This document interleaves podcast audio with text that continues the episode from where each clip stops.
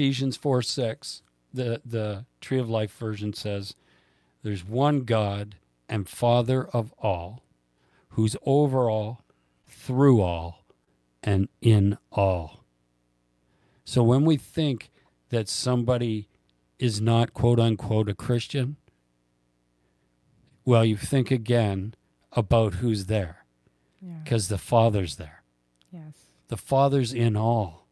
Mm-hmm. That's why once Jesus got to the place where he was revealing, he was fully naked now, meaning his heart was fully open.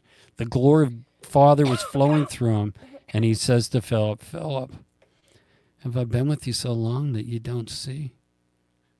When you've seen me, you've seen the Father." Yeah. Because he was fully a picture, a revelation, a living testament of the Father right in front of him. And that's where we're all going.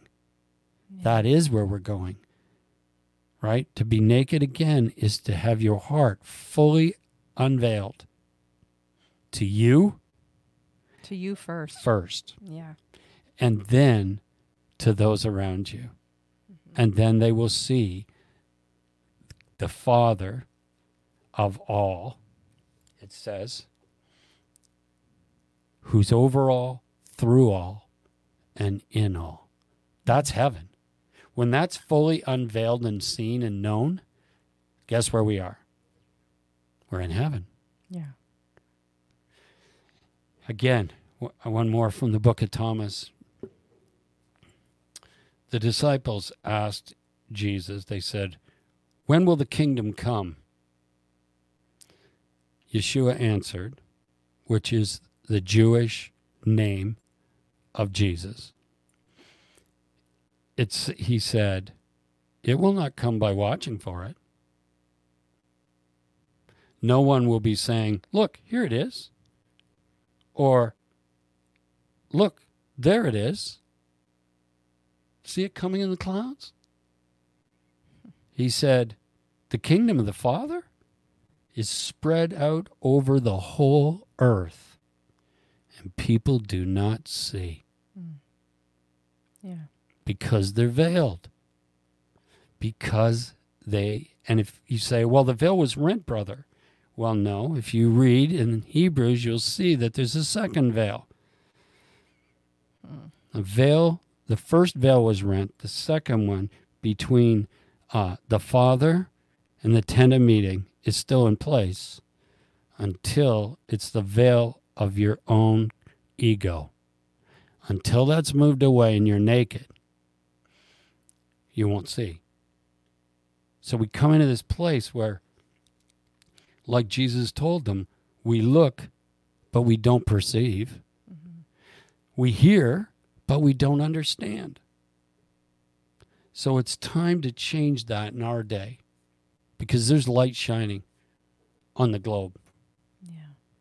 Creative light of the Father is shining. Yeshua, the light of God, is shining on the earth. For me, it started in 2006. It started blowing me away and waking me up. But I had a choice to follow him or stay comfortable with what I knew. But I chose to follow him. So we in our day have a choice to choose to love and be loved and awaken to who we are and where we are, and live face to face in and out of the tree of life. That's good. That's where we're called to be, and that's where we are. Mm-hmm. If the Father's within us and the kingdom's here, then it's only because I don't perceive it. That's right. And the way to perceive it is to become that wordless infant and choose to follow Yeshua. Look within. Look within. That's where he is. In every one of us. Mm-hmm. He's not hiding from you. You are hiding from him. And that's the hardest thing people want to, that don't seem to do, is look within. We're always looking outward. Mm-hmm. For solving things. Yeah.